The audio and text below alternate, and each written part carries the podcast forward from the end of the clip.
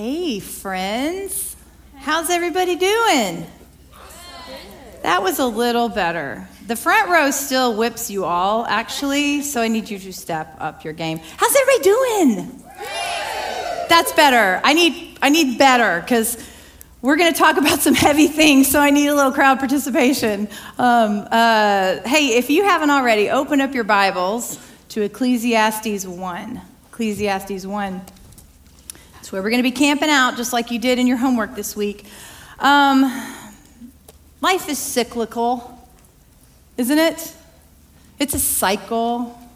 Um, it's funny, I was just listening to a song this week that was on, um, uh, it was playing, and I was like, oh, I see where he got this. It's called Circles. And, and you listen to the words, I'm like, that guy's been reading Ecclesiastes. His words go like this You might not believe it, but everybody's got a story to tell of circles. Around and round they go, ain't nothing new under the sun. Ecclesiastes, the words of Solomon, right? Well, we're going to look at, at what our buddy Solomon had to say about the cycles, the circles of life in chapter one. Then we're going to jump to the end of the book. Who, who, I need a show of hands, who are those crazy people who read books and like to read the end to you know what happens first? You people, you people are crazy. You're cute though, but that's it's weird. But we're going to do that today. So for you, congratulations. We're going to read the end of the book. We're going to look at chapter 12 too. Um, cycles, circles, things that happen over and over. Speaking of cycles, I have an announcement to make. I need prayer. Can you please pray for me? Um, I think we might get another puppy. I don't know.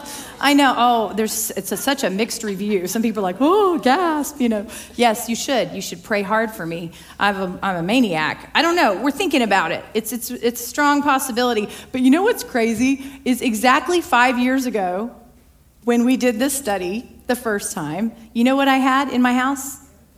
A puppy this is crazy talk. I can't believe I'm falling into this trap again. But see, you know what? It's a cycle, it's a circle. Because here's what's happening as I'm talking to the person who's had the breeder and she's sending me the pictures, you know how this goes. And you're like, oh, let me pray about it. Slash, look at the picture. I'm like, dude, I'm getting a puppy. This is the cutest thing I've ever seen.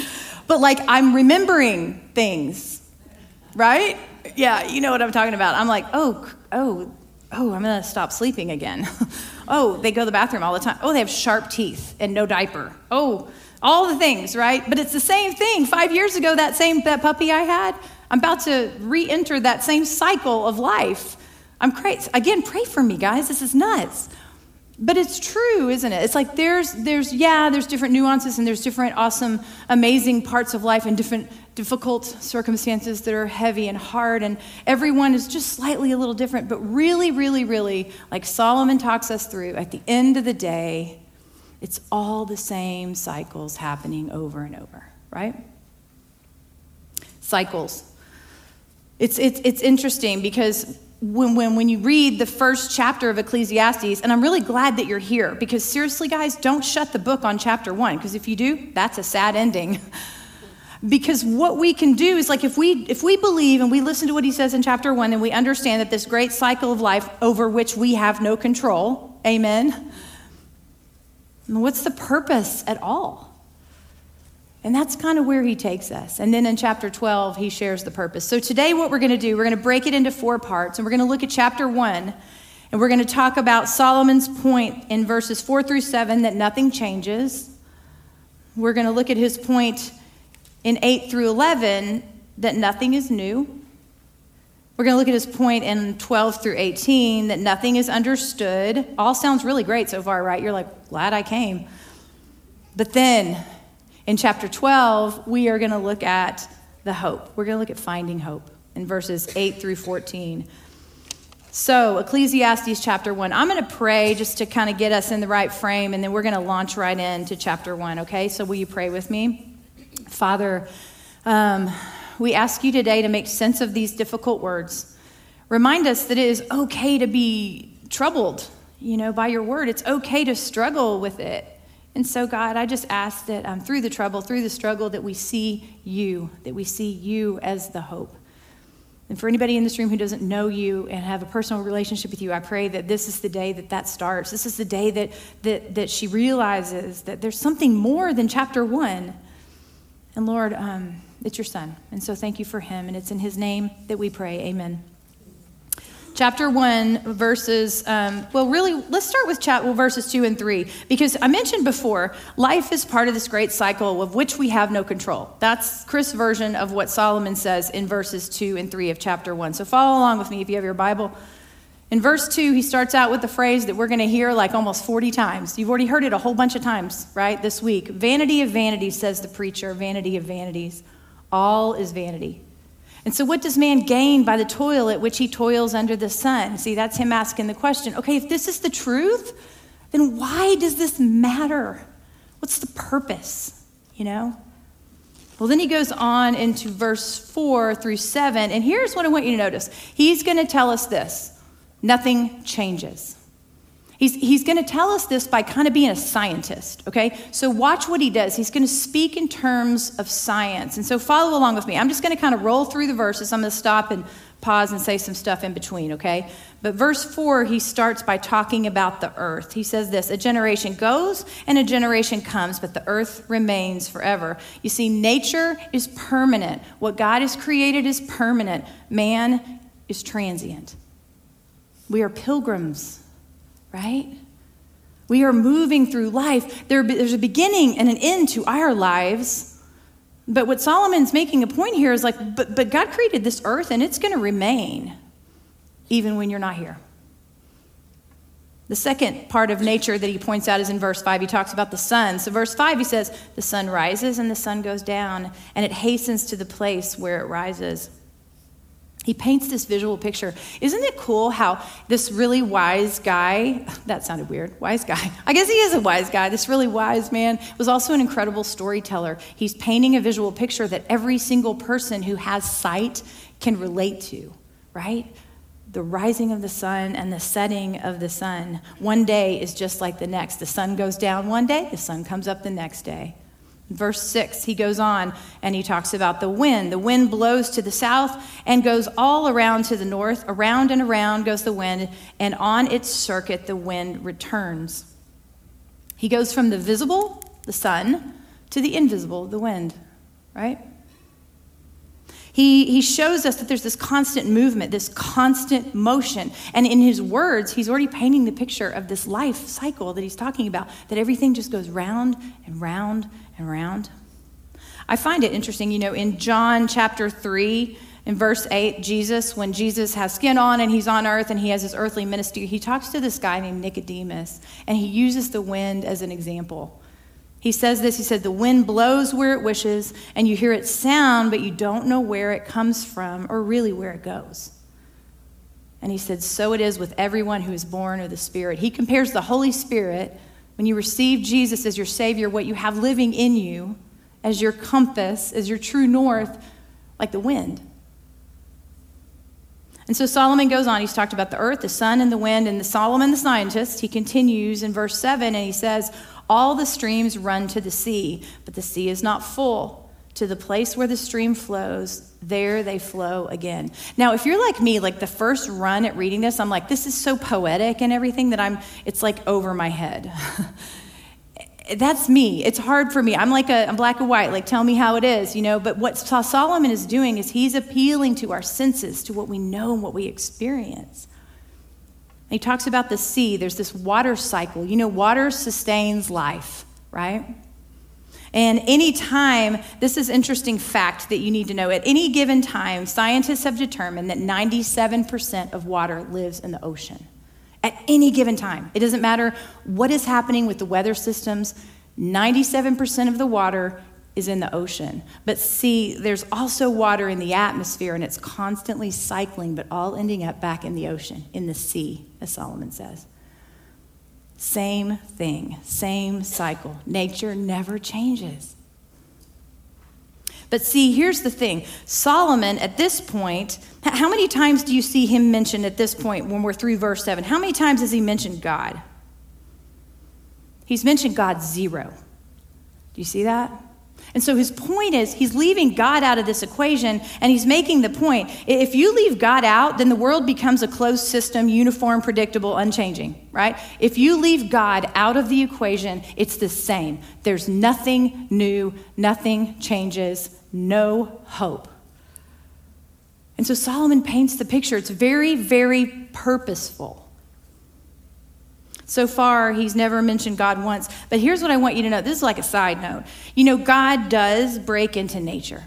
We have evidence of it all over the Bible. You may have evidence of it in your life. We all experience God in different ways. I'm going to give you a couple concrete evidences of where God has said, you know what, I'm going to break the cycle just for a hot minute to make my point. And here's where he does it Joshua. Joshua 10, verses 6 through 14. You know what happened? God made the sun stand still in the sky. In, in Exodus 14 and Joshua 3 5, God holds back the seas so his people can make their way through, right? Holding back nature. In Mark chapter 4, verses 35 through 41, he calms the winds and the waves for the disciple.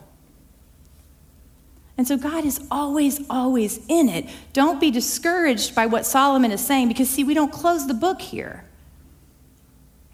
Well, nothing changes, verses 4 through 7. That's the first part. Again, don't shut the book.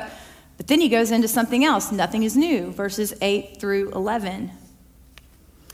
Verse 8, he says this He says, All things are full of weariness, and man cannot utter it. The eye is not satisfied with seeing, nor the ear filled with hearing. I read that like five times in like five different translations. I'm like, I'm sorry, what?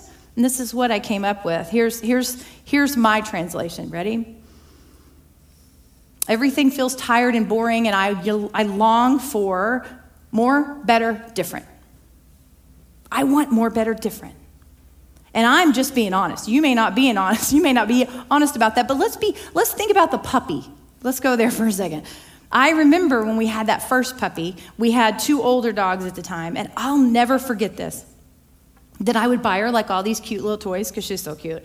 And she'd carry around the toy until until she looked over at Sam, our old lab, and she'd be like, wait, hold up. I want that toy. I want what he has. Anybody have toddlers? Anybody ever seen a toddler? Anybody ever seen a child? How about your neighbor? How about yourself? We all do it, don't we? We get what we get, and then we look across the yard or the living room or whatever, and we say, you know what? I want more. I want better. I want different. And that's what Solomon is reminding us here that this is exactly what he's saying that everything is cyclical, but we always want more, better, different. He in this little portion when he's talking about nothing is new, I want you to see this like he's talking about history. He's becoming an historian here. He's saying this is what historically happens, okay? So watch how he shifts from science over to history.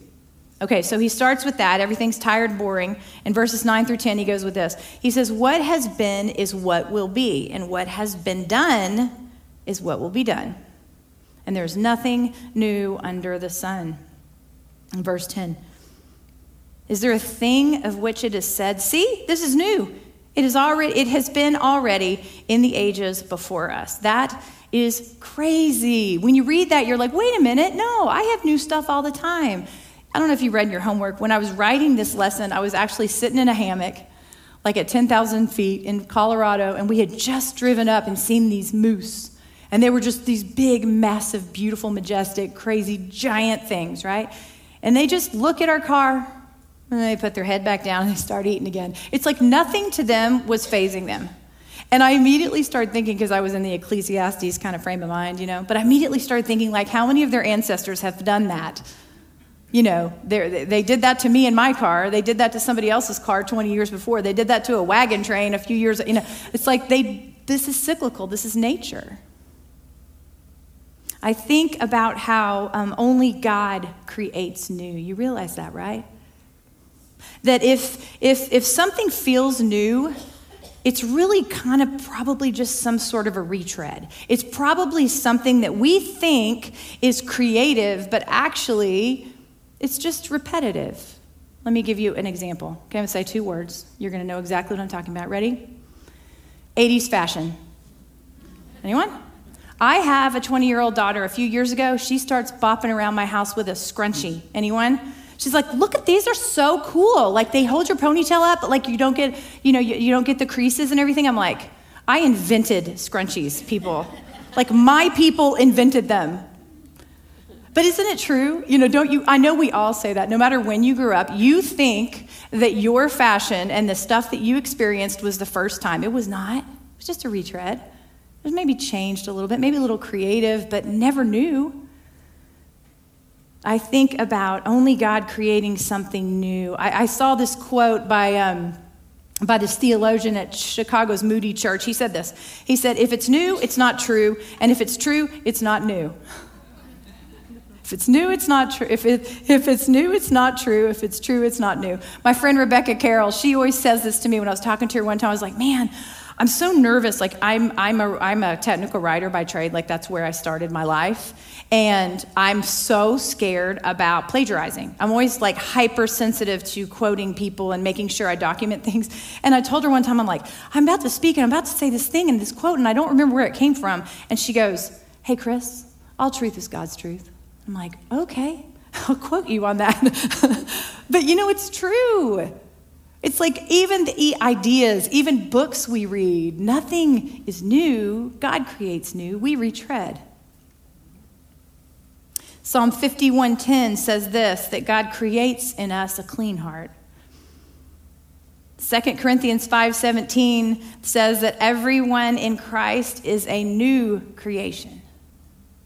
Romans 6 4 says, We get to walk in the newness of life when we receive Him.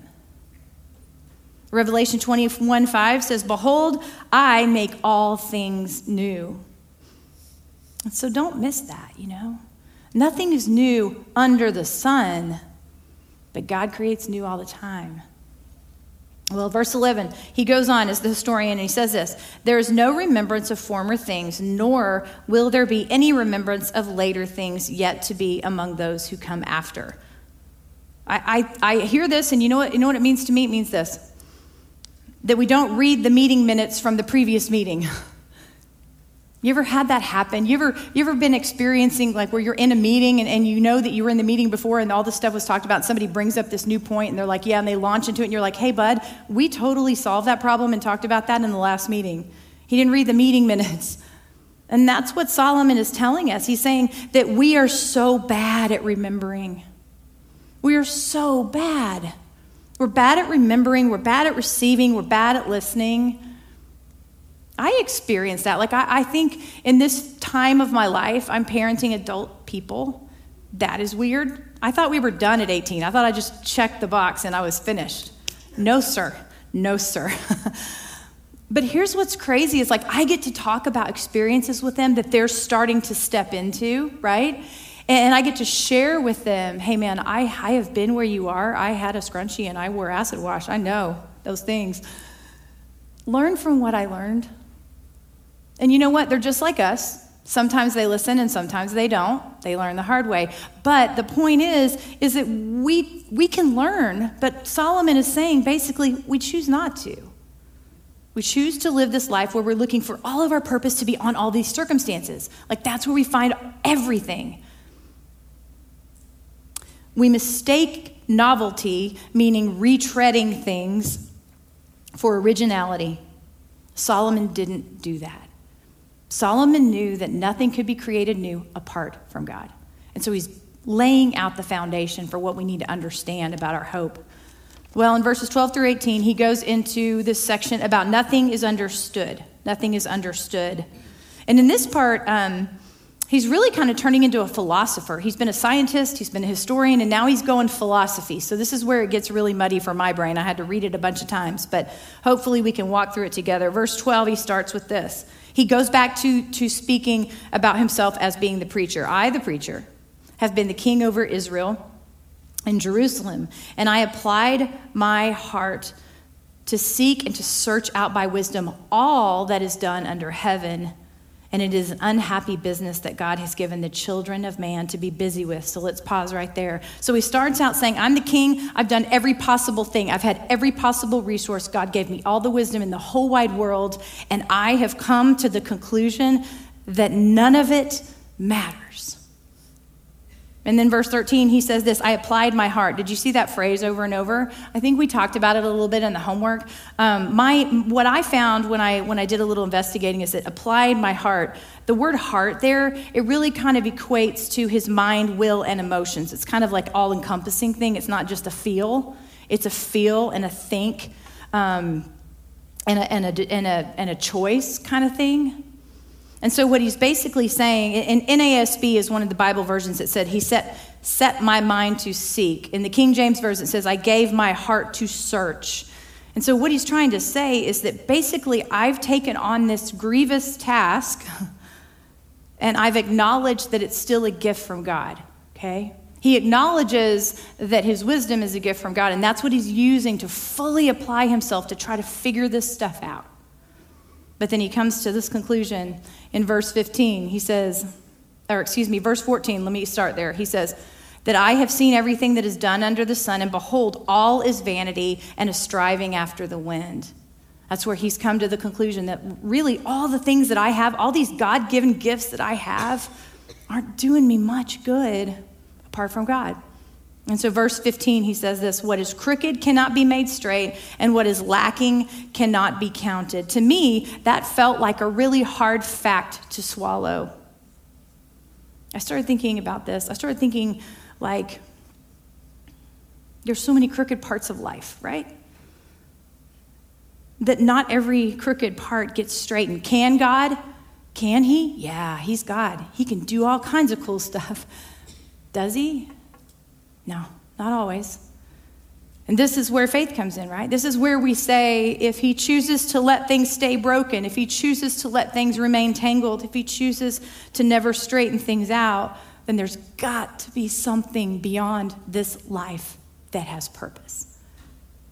I think about like I was I was driving down the road yesterday and I am not going to lie, I have had I have had I'm not I'm not unique Remember, circles, cycles, everybody has it. I have a massive handful of difficult things happening concurrently in my world right now. I, am sure you do too. I would never compare my story to yours, but I will tell you this. I'm driving down the road and immediately I'm like, huh, this is, this is crazy. Within the, within the span of like, of, of like eight minutes, I get a text of, of great joy of a friend that's going to have a baby tomorrow and that's got scheduled, and that's exciting, right? I get a text about a new cancer diagnosis. And then I get a picture of some of my favorite babies that made me so happy. And then I um, get a message about a marriage ending. And then I'm on my way, honestly, to an appointment with an oncologist where he's turning over care to hospice. It's just like, it blows my mind that in the course of like these eight minutes, all these different things, you know?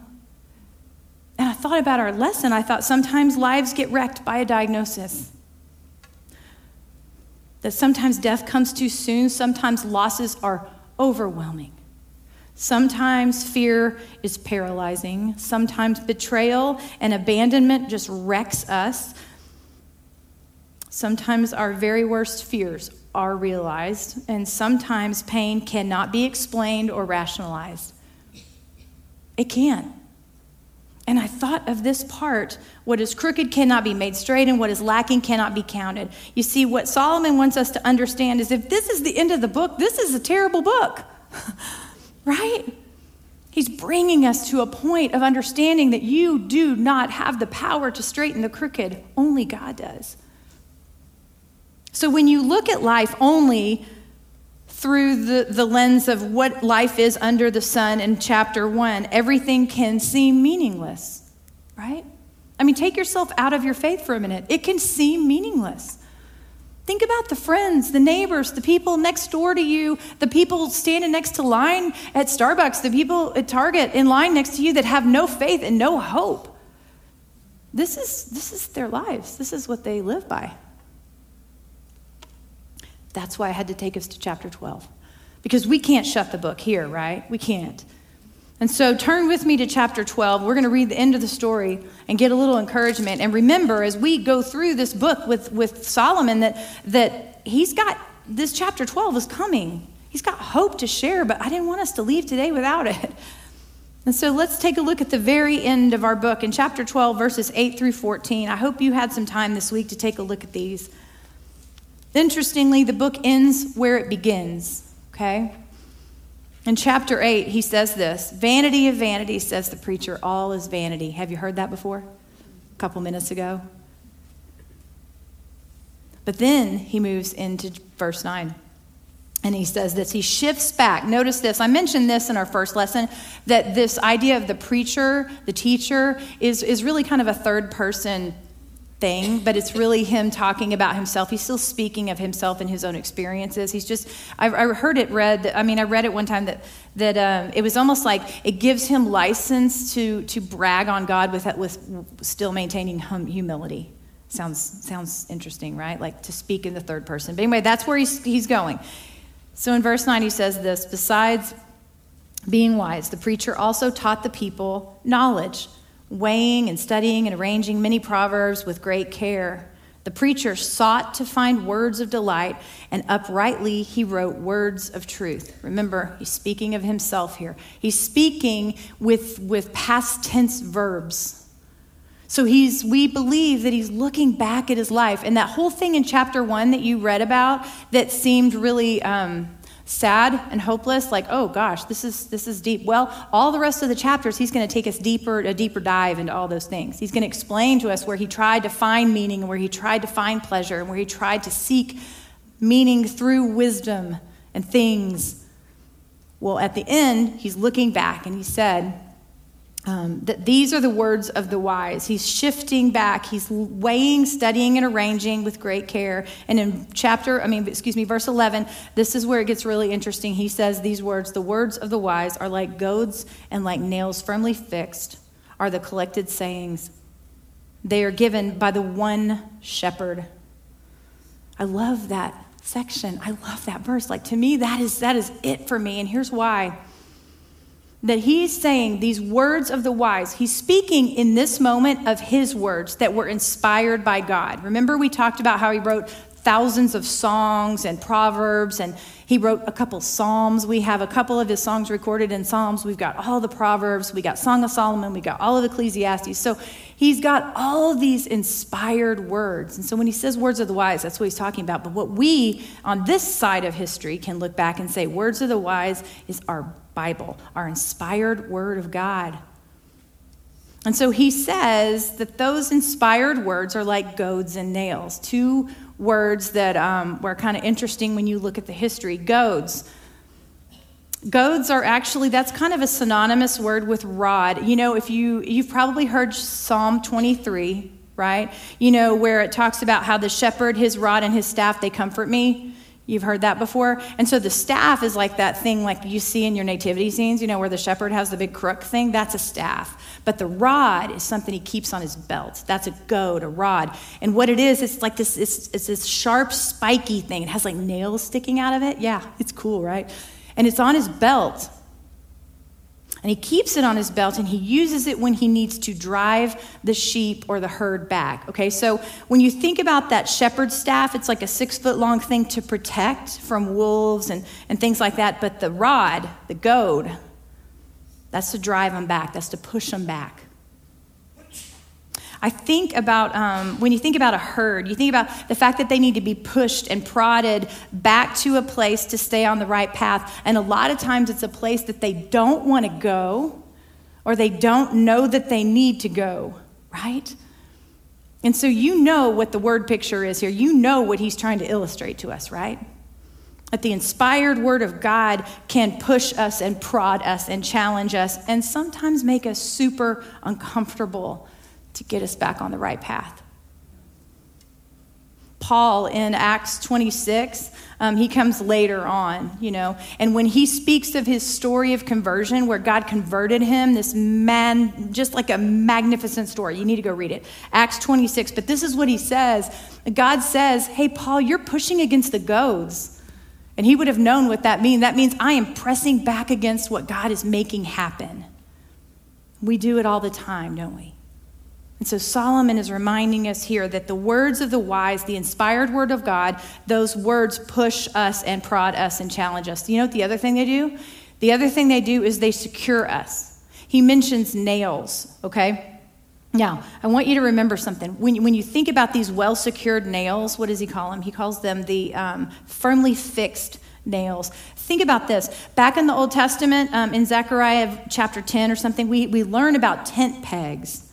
You know, because they're not living like we live, right? So pegs and nails, those are important things. They secure stuff. Like they hold down their homes, essentially. And then we know in the New Testament that nails slash pegs are used to hold our Savior on the cross, right? To secure him there, to keep him there. And so, nails in this instant, in this little word picture, are to show us that God's word, the words of the wise inspired by God, are to secure and to hold us. And so they goad us, they prod us, but they secure us and they hold us. And then he says that they're given by one shepherd.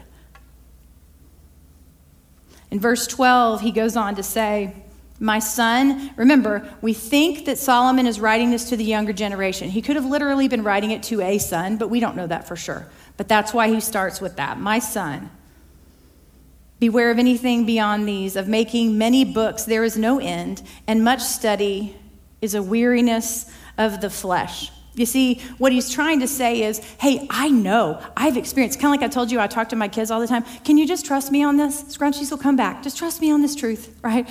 But he's saying to them, Look, I have all the wisdom in all the world, and I've written all the songs, and I've learned all the things, all of it. And there's so many voices that are going to try to undo what God wants you to understand. They're going to try to mislead us, they're going to try to shortcut, they're going to try to lie to us. Don't let man's books rob you of God's wisdom. That's what Solomon's saying. We do that. We do that sometimes. I do that we do that sometimes because what we do is we, instead of reading God's word and letting um, man's books and podcasts and Instagram and Facebook and all the things go through the lens of God's word, God's truth, we instead go there first and look at God's word through the lens of all these other things. And that's what Solomon's warning these younger generations against us. He's warning us. He's saying, don't test God's truth by man's books, test men's books by God's truth. We need to listen. Well, in verses 13 and 14, he goes on to wrap up the book of Ecclesiastes. You better come back, though. You're not done. We're just skipping to the end. We're going back. So, y'all come back.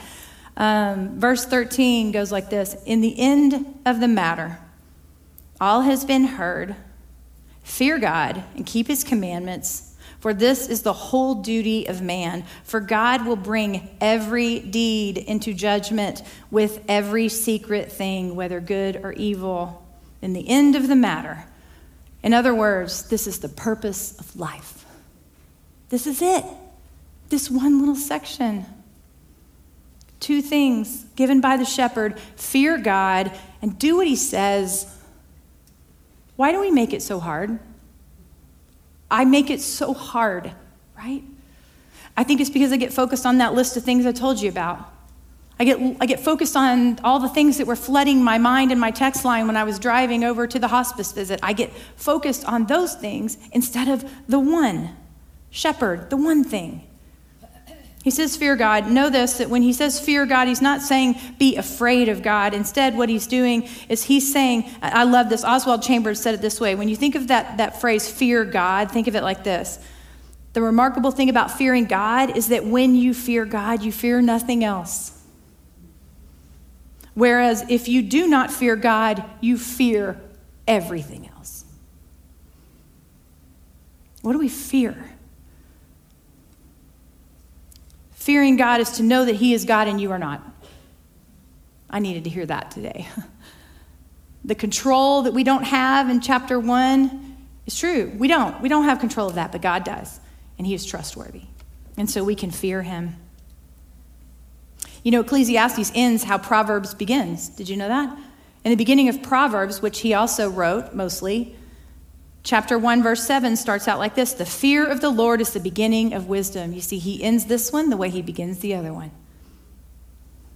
The other thing he says is do what God says. The only way to do this is to seek after God. You see, it's kind of this logical progression. If you fear God, if you put him above everything else, it becomes logical to do what he says. I don't know about you, and, and I, I, trust me, I got a lot to learn and I make a lot of mistakes, but there's something in me that just wants to do what God says. I just want to. I don't always, but I want to. Fearing God results in obedient living, it, it is a fact. Well, I would add this I would add a third.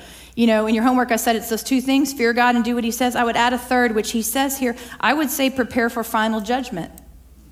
That sounds a little dark on a Wednesday morning after you've had one cup of coffee.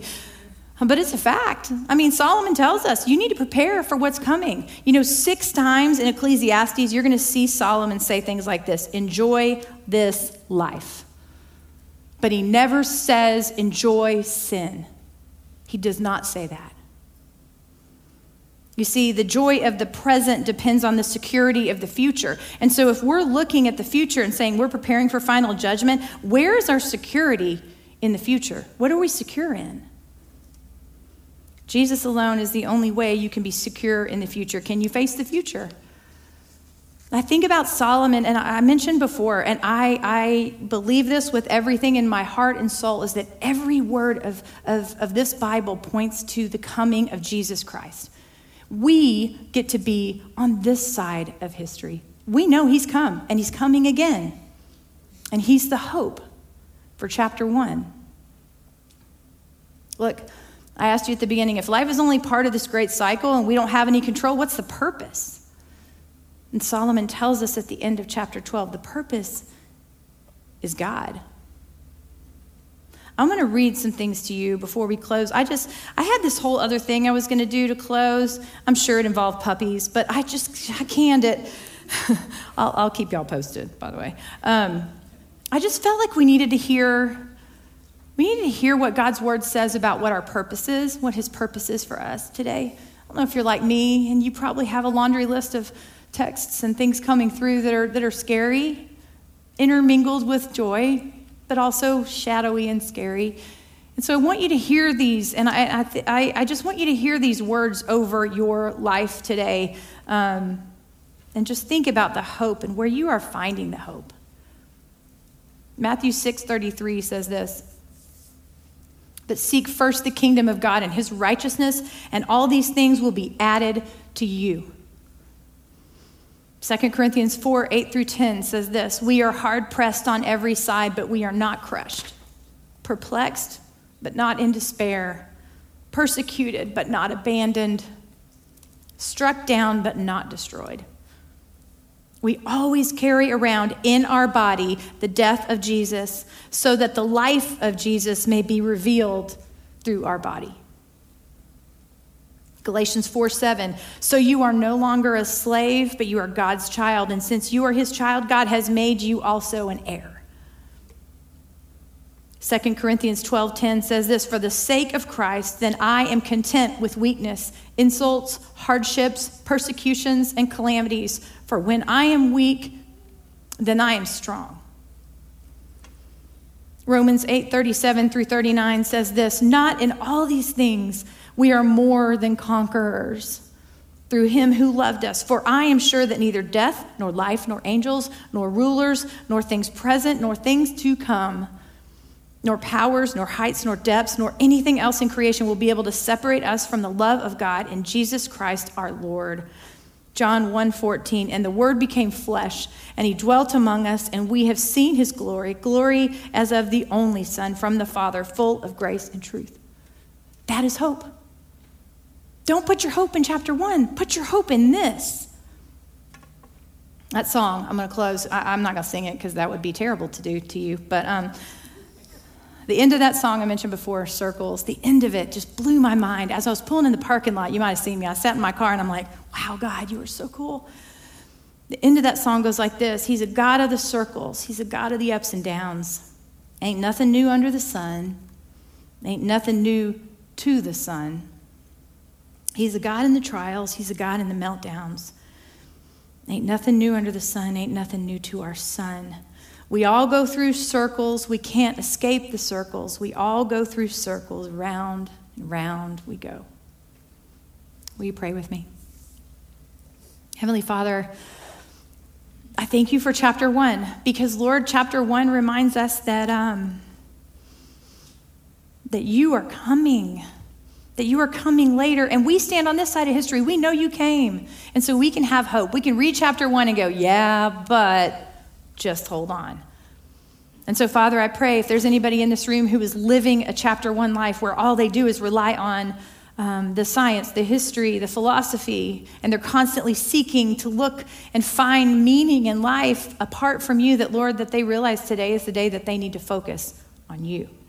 So thank you so much that you love us enough to send us this word. Um, and thank you that you love us enough that you desperately want us to find that purpose. And it's in your precious Son, Jesus' name, that I pray. Amen.